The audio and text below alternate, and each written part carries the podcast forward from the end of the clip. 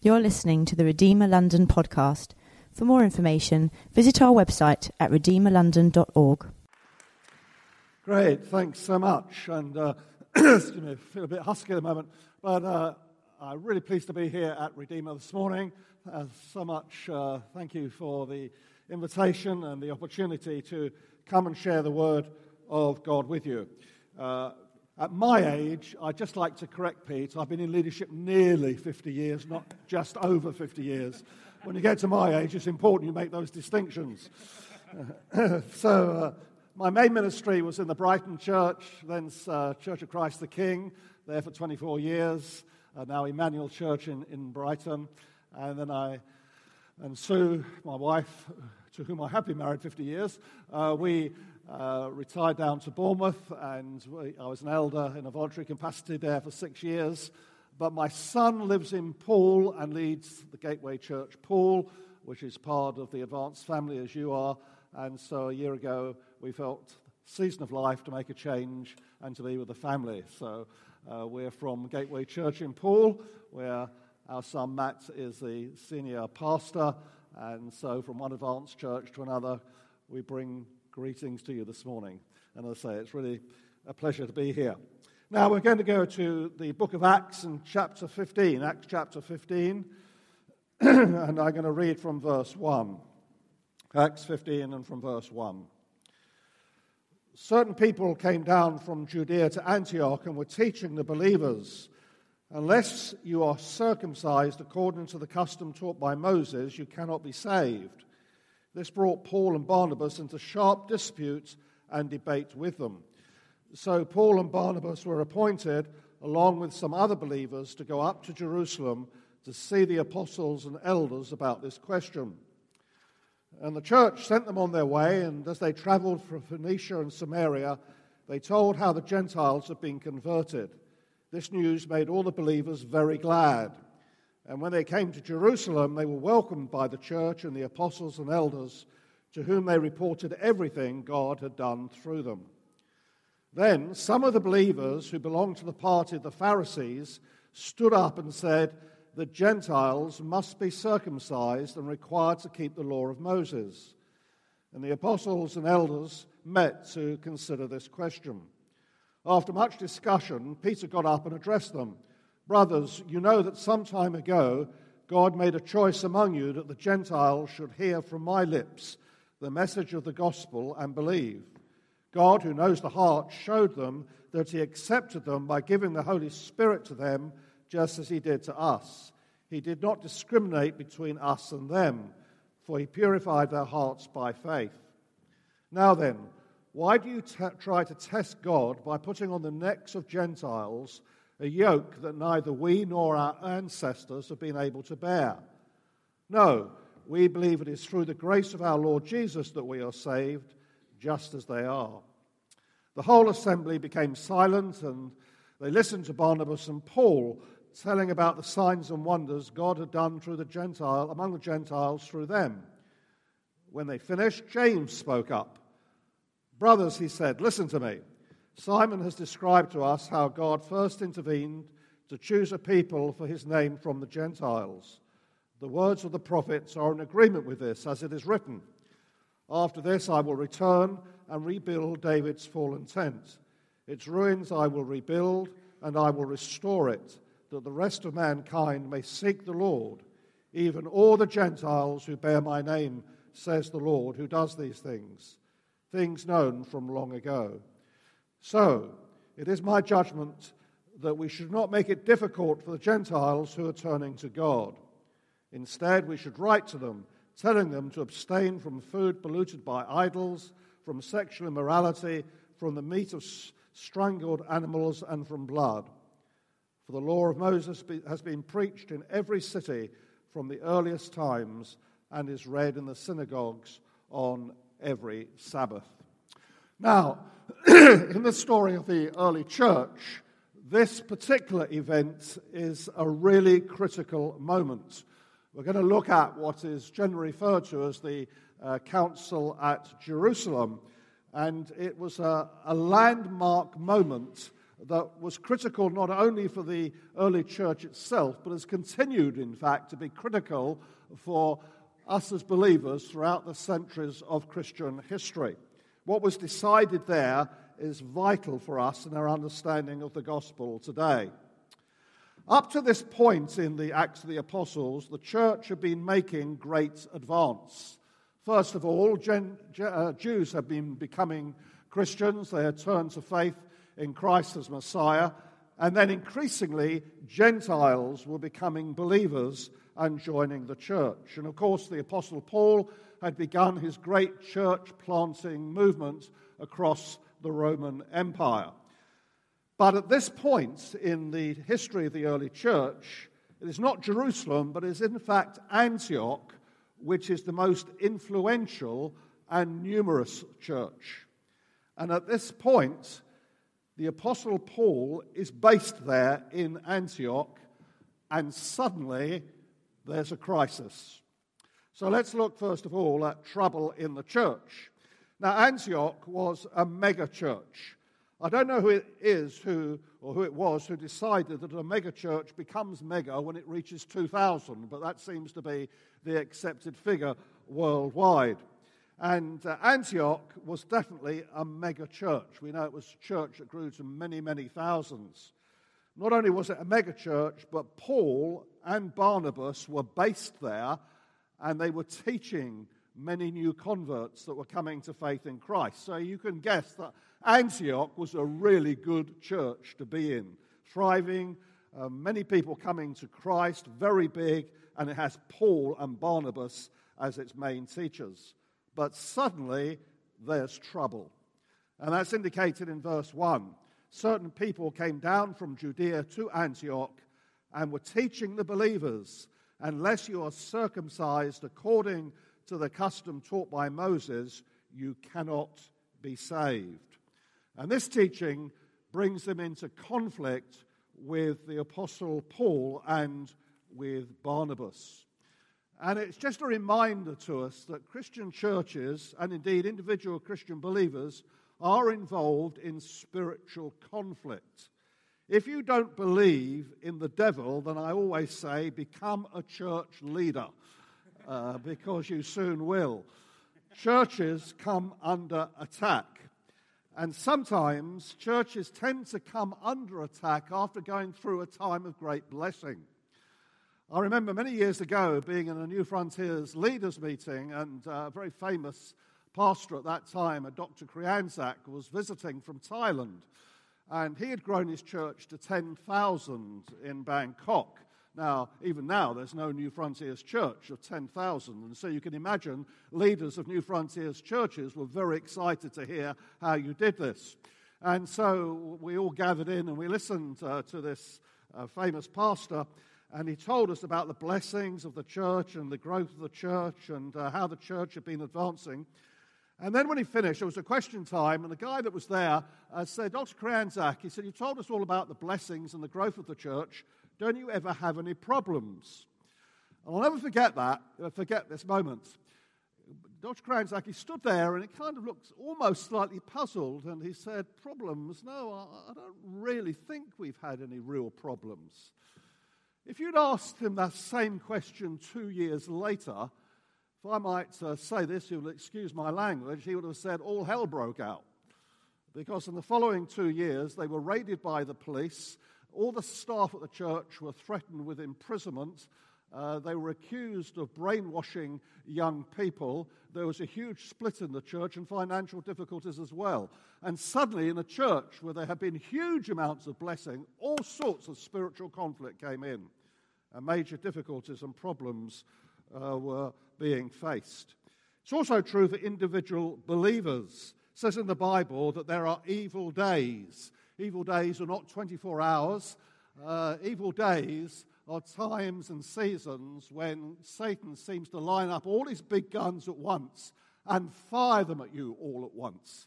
And suddenly you find yourself in problems and difficulties and challenges. and again, often that can come after personal blessing. Now, if you've never had an evil day, I want you to cheer up because you will have an evil day. And indeed, the pattern was actually set in the ministry of Jesus himself. You remember near the beginning of his ministry that Jesus is baptized by John in the River Jordan.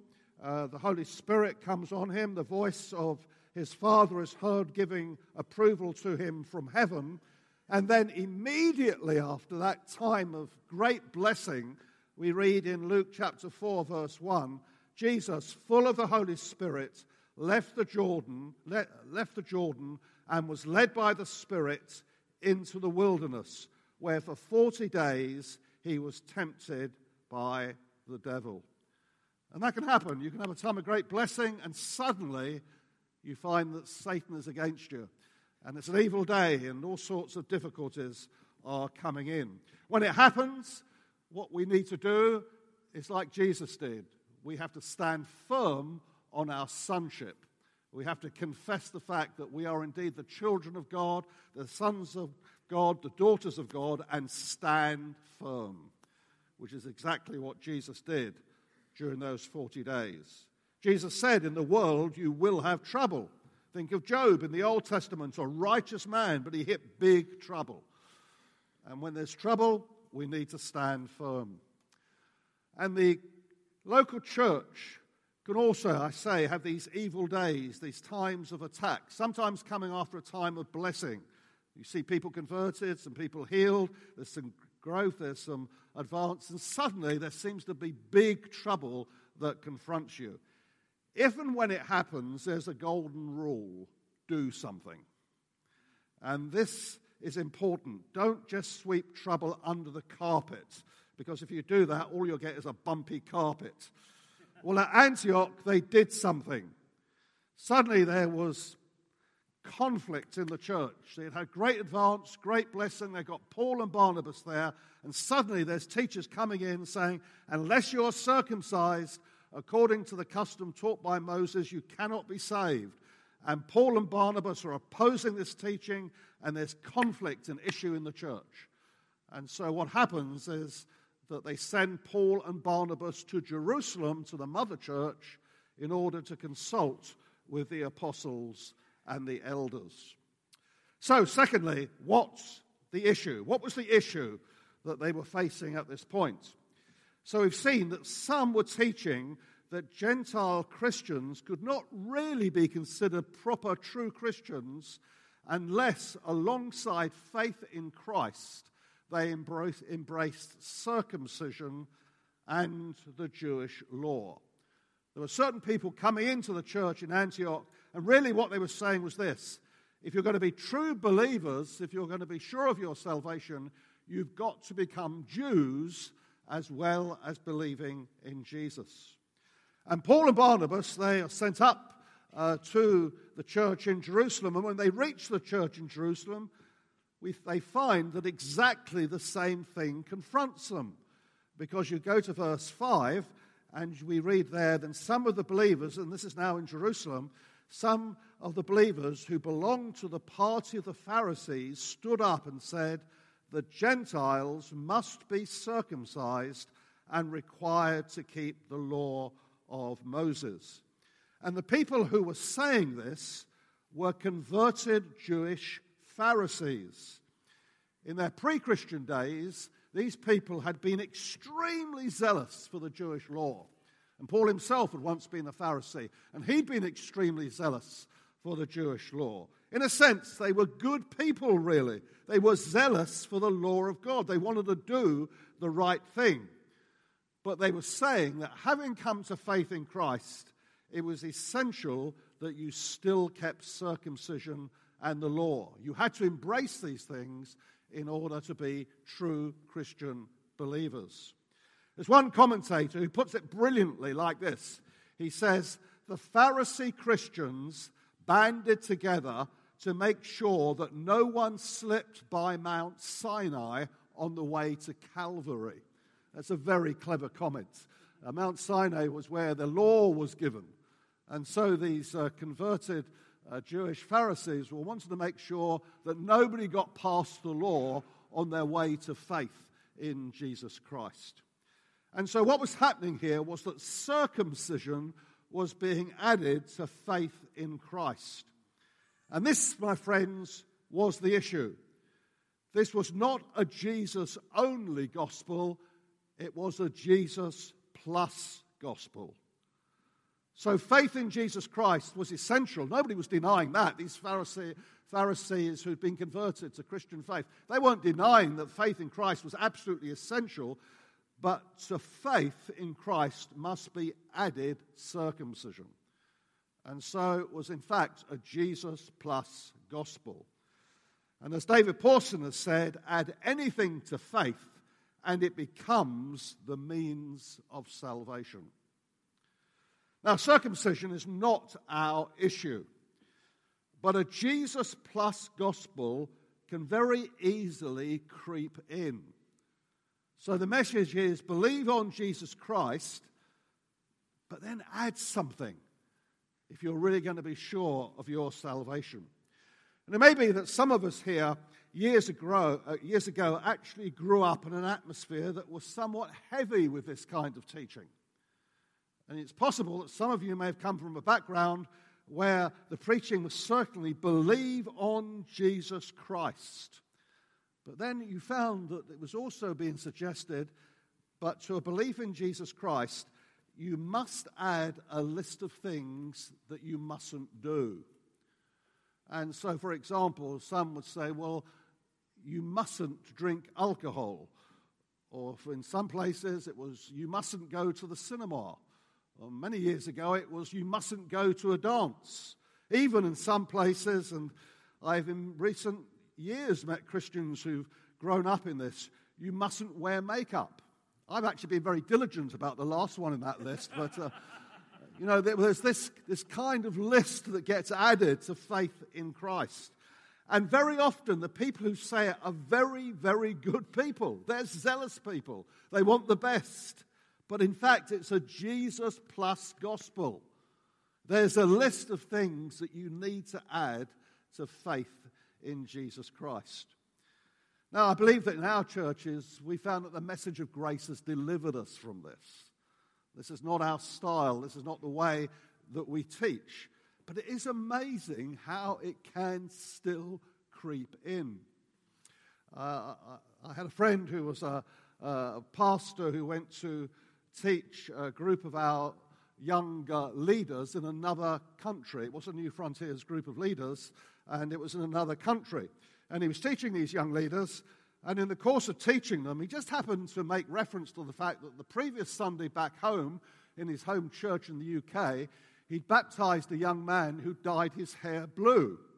Well, he couldn't get beyond that. I mean, there was almost a riot amongst these young leaders. You can't possibly have baptized somebody who, you know, dyed their hair blue. I mean, they were questioning his very salvation. How could he even be a Christian if, in fact, he dyed his hair blue? Now, I'm, I'm absolutely certain that if these guys had had wives who dyed their hair blonde, there'd be no problem at all.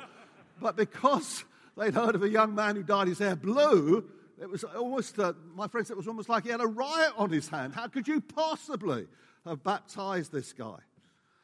Now, what is it that we add to a Jesus only gospel.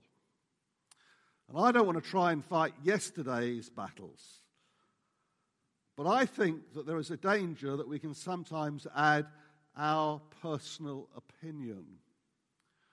We're not really too sure about him because he's not doing this. And then we bring our personal opinion of what he should be doing if he really is a true Christian. But I think it then also kicks back on ourselves. And I've had conversations with really good people over the years, and I can tell they're utterly insecure about their faith. And why they're insecure is this that somehow deep down they feel that they haven't done enough to be sure. I want to be honest and say, I felt that at times. And I've had these feelings at times, and I thought, God, let me live longer so that I can really prove to you that I'm a Christian. And it's a feeling that we can have that we must do more to be sure rather than doing more because we are sure. And the danger of a Jesus plus gospel is always with us. And this was the issue that was facing the early church at Antioch and Jerusalem. It was faith in Christ alone, or was it faith in Christ plus something? And this is what leads to this very famous First Church Council, the Council of Jerusalem. And I say it's really significant in all church history, not only for what uh, took place immediately for the Christians that were involved at that time. Now, the church, or the elders of the church and the apostles that are there, they, they have a big discussion about these issues. And eventually, Peter stands up. Peter, one of the apostles, and what Peter does is to remind the assembled leaders that he himself had been commissioned at one time to take the gospel to the Gentiles. He'd gone to Cornelius, a Roman centurion who was gathered with his family and friends. These were Gentiles, they hadn't got any Jewish background whatsoever. But as he preached the gospel to them, they had believed, and the Holy Spirit had fallen upon them, and none of them had been circumcised. And so in, in verse 11, what we re- read Peter saying is this no, no, no to circumcision, no to having to take on the law as well. We believe it is through the grace of our Lord Jesus that we are saved, just as they are. And so, what Peter is pleading for is a gospel which is Christ alone, which is not circumcision and which is not law. And then next up is Paul and Barnabas. And interesting, really, as we look back on this, from our perspective, we may be a bit surprised. Only one verse is given to what Paul and Barnabas say. I think this is probably because Luke, who is writing uh, the book of Acts, would really be convinced that everybody would know what Paul thought about this issue. But uh, what Paul and Barnabas clearly do is to talk about the way that they had ministered amongst the Gentiles. It's saying this in the verse here. Uh, it's how God had worked through them, had brought miracles, signs, and wonders. And God had worked through their ministry in the proclamation of the gospel to the Gentiles. And there was no requirement to circumcision that as they proclaimed Christ, the message of Christ alone and faith in Christ alone was enough. And now, Paul and Barnabas are saying a flood of Gentiles are becoming Christians, and the Jewish law is not being imposed upon them. And so the apostles argue do not add to the grace of God and to faith in Christ alone. And my friends, this is a battle that was not only fought at that Council of Jerusalem, but has been subsequently fought again and again through the generations of Christian history. It was the battle that had to be fought at the time of the Reformation by people like Martin Luther. A senior Catholic priest once said to Martin Luther, If you take away relics and pilgrimages and prayers to the dead saints, and all the devotional practices, what will you put in their place? And Luther said, Christ. Man only needs Jesus Christ. And that is the teaching of the Bible. And that's how Paul explains the gospel that all that is needed is faith in Christ alone. Now, I realized as I was preparing this, this this week we're so familiar with expressions like faith in Christ alone, we can almost diminish it. You know, it's just faith in Christ alone. But the reason it's faith in Christ alone, my friends, is because Christ has done everything. So don't kind of diminish it, oh, it's just faith in Christ alone. It's faith in Christ because it is Christ who's done everything. And there at the cross, it is our condemnation and it is our guilt. And it is our failure. And it is the whole stack of sins that are kind of ranged up against us to accuse us. It's every accusation that could be made against us. And Jesus takes all of that.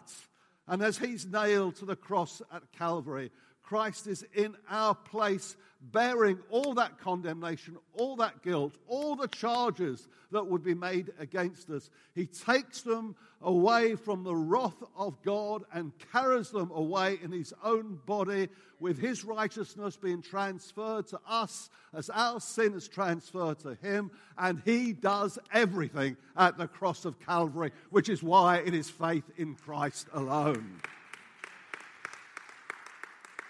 And the idea that you can add to the cross with circumcision or by not wearing makeup or by not dyeing your hair blue is ridiculous. Adding more will not do it.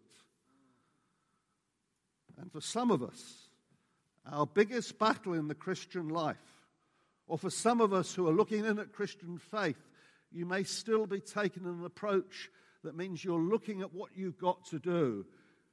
We need to break our reliance on what we've done or what we do in order to be saved. We have to break our reliance on a Jesus plus gospel. No, it's Christ alone. It's because of what he's done. And only then do we know real security and have true freedom and joy. I love the way that Paul actually expresses it as the Apostle Paul writing on this theme in Philippians chapter 3 and verse 8 and 9. He says this I've lost all things for the sake of Jesus Christ. I consider them garbage that I may gain Christ and be found in him, not having a righteousness of my own that comes from the law, but that which is through faith in Christ the righteousness that comes from God on the basis of faith. So that brings us to the results. They have this council, they have the discussion. Apostles, elders, leaders are talking together. Peter's had his say, Paul and Barnabas have had their say, and so we come to the results. And finally, it is James who addresses the assembly. Now, this James is not the James who was one of the 12 apostles, because by this time he's actually been martyred, he's been put to death. This is James, who is the brother of Jesus. But this James is now probably recognized as an apostle, and he seems to be the leader of the Jerusalem church. And so he's the one that sums up, and he's the one that brings the final judgment. And in doing so, in verses 16 to 18 of this chapter, he quotes from the Old Testament from the prophecy of Amos. And he does that to make it clear that the judgment that he's going to bring on this subject is based on Scripture. And then the verses that he uses from Amos also make it clear that there will be a work of salvation among the Jews. And that is a reference in verse 16 to rebuilding David's fallen tent. It's referring to the fact that God will do a work of salvation amongst the Jews. But more importantly, for this particular council, and I'm not saying more importantly altogether, because Jews coming to Christ are just as important as Gentiles coming to Christ. But for the basis of this council, more importantly for the council, is that the Old Testament also says that Gentiles will come to salvation. And so in verse 17, he says that the rest of mankind may seek the Lord, even all the Gentiles who bear my name, says the Lord who does these things.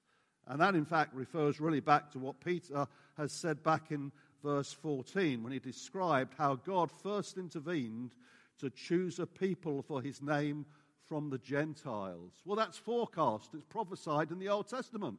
Amos said it hundreds of years previously that God would choose from the Gentiles those who would bear his name. And so James says, look, Gentiles, in fulfillment of prophecy, are becoming believers and Christians. We are not going to go against the word of God by making it difficult for Gentiles who are now turning to God. And therefore, he says no demands will be made on these new Gentile believers for circumcision. And all believing Christian men ever since that date have said, Amen and Hallelujah. So there's clear gospel truth here.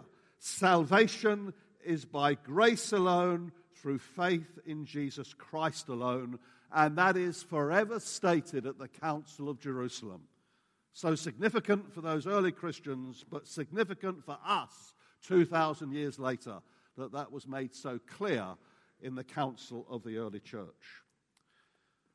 But then James continues. And if you know this passage of Scripture, if you're familiar with it, you kind of wish he didn't.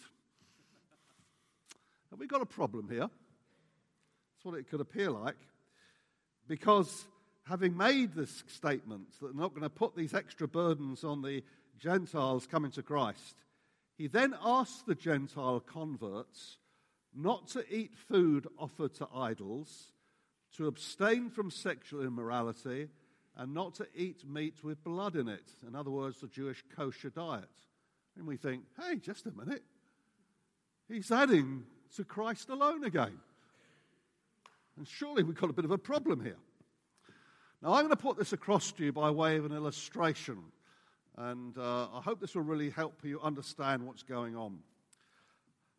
I want you to imagine that I give you a bike, and I say, Look, I'm just going to give you this. Uh, it's quite free, totally free. You're not going to pay anything for it. It's your bike. I'm just giving it to you.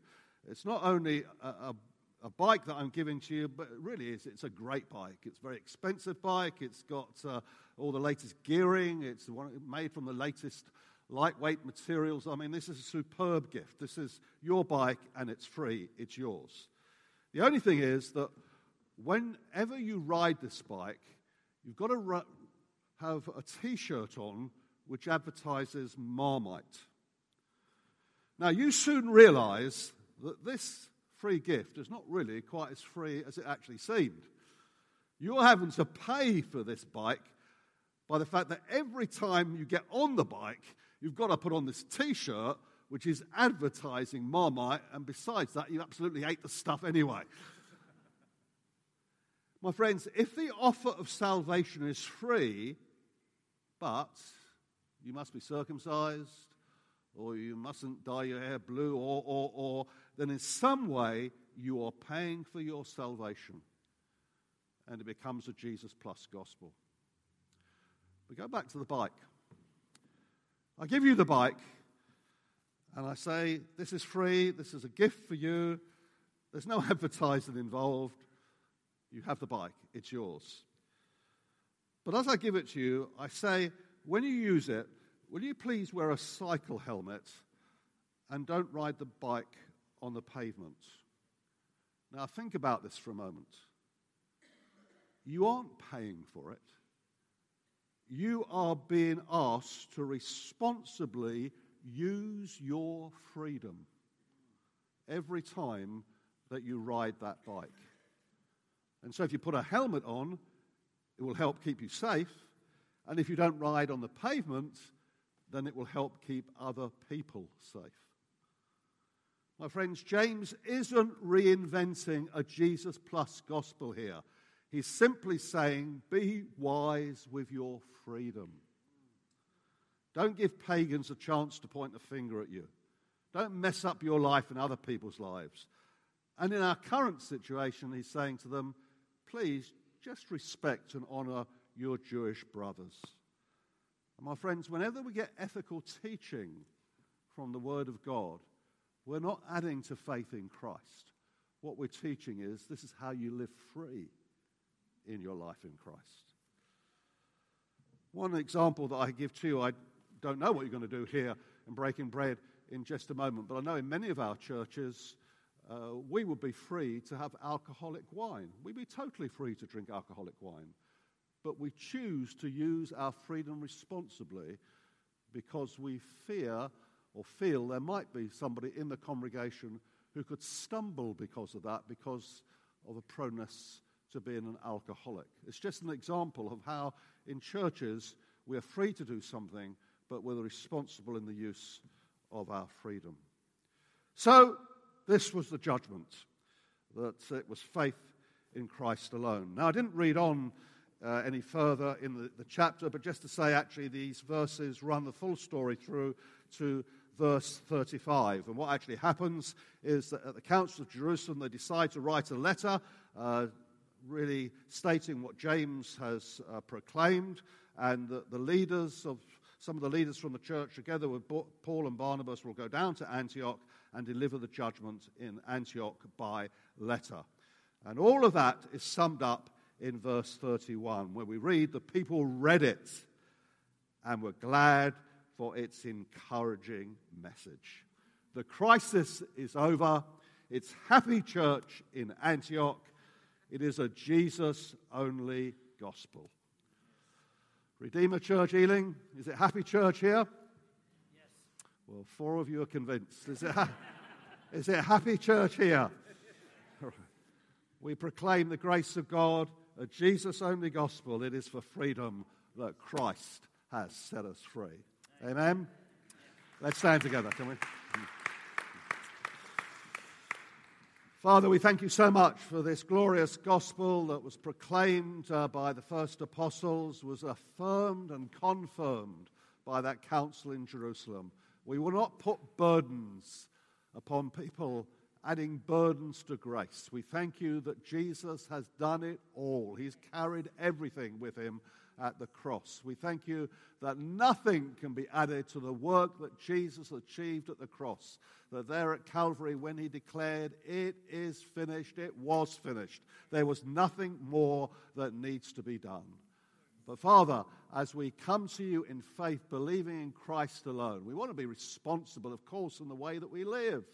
And Father, we pray that you will give us grace, that we will work out our salvation and our freedom in Christ in a way that helps other people, helps us, and doesn't dishonor you. We thank you we haven't got a burdensome gospel. We thank you that we haven't got to put pressures and burdens on people. We thank you that we haven't got to bring in additions and extras. We thank you there's no small print to this gospel. We thank you it's writ large by the grace of God. Faith in Christ alone will save. Thank you for the freedom of this gospel. Hallelujah. Amen.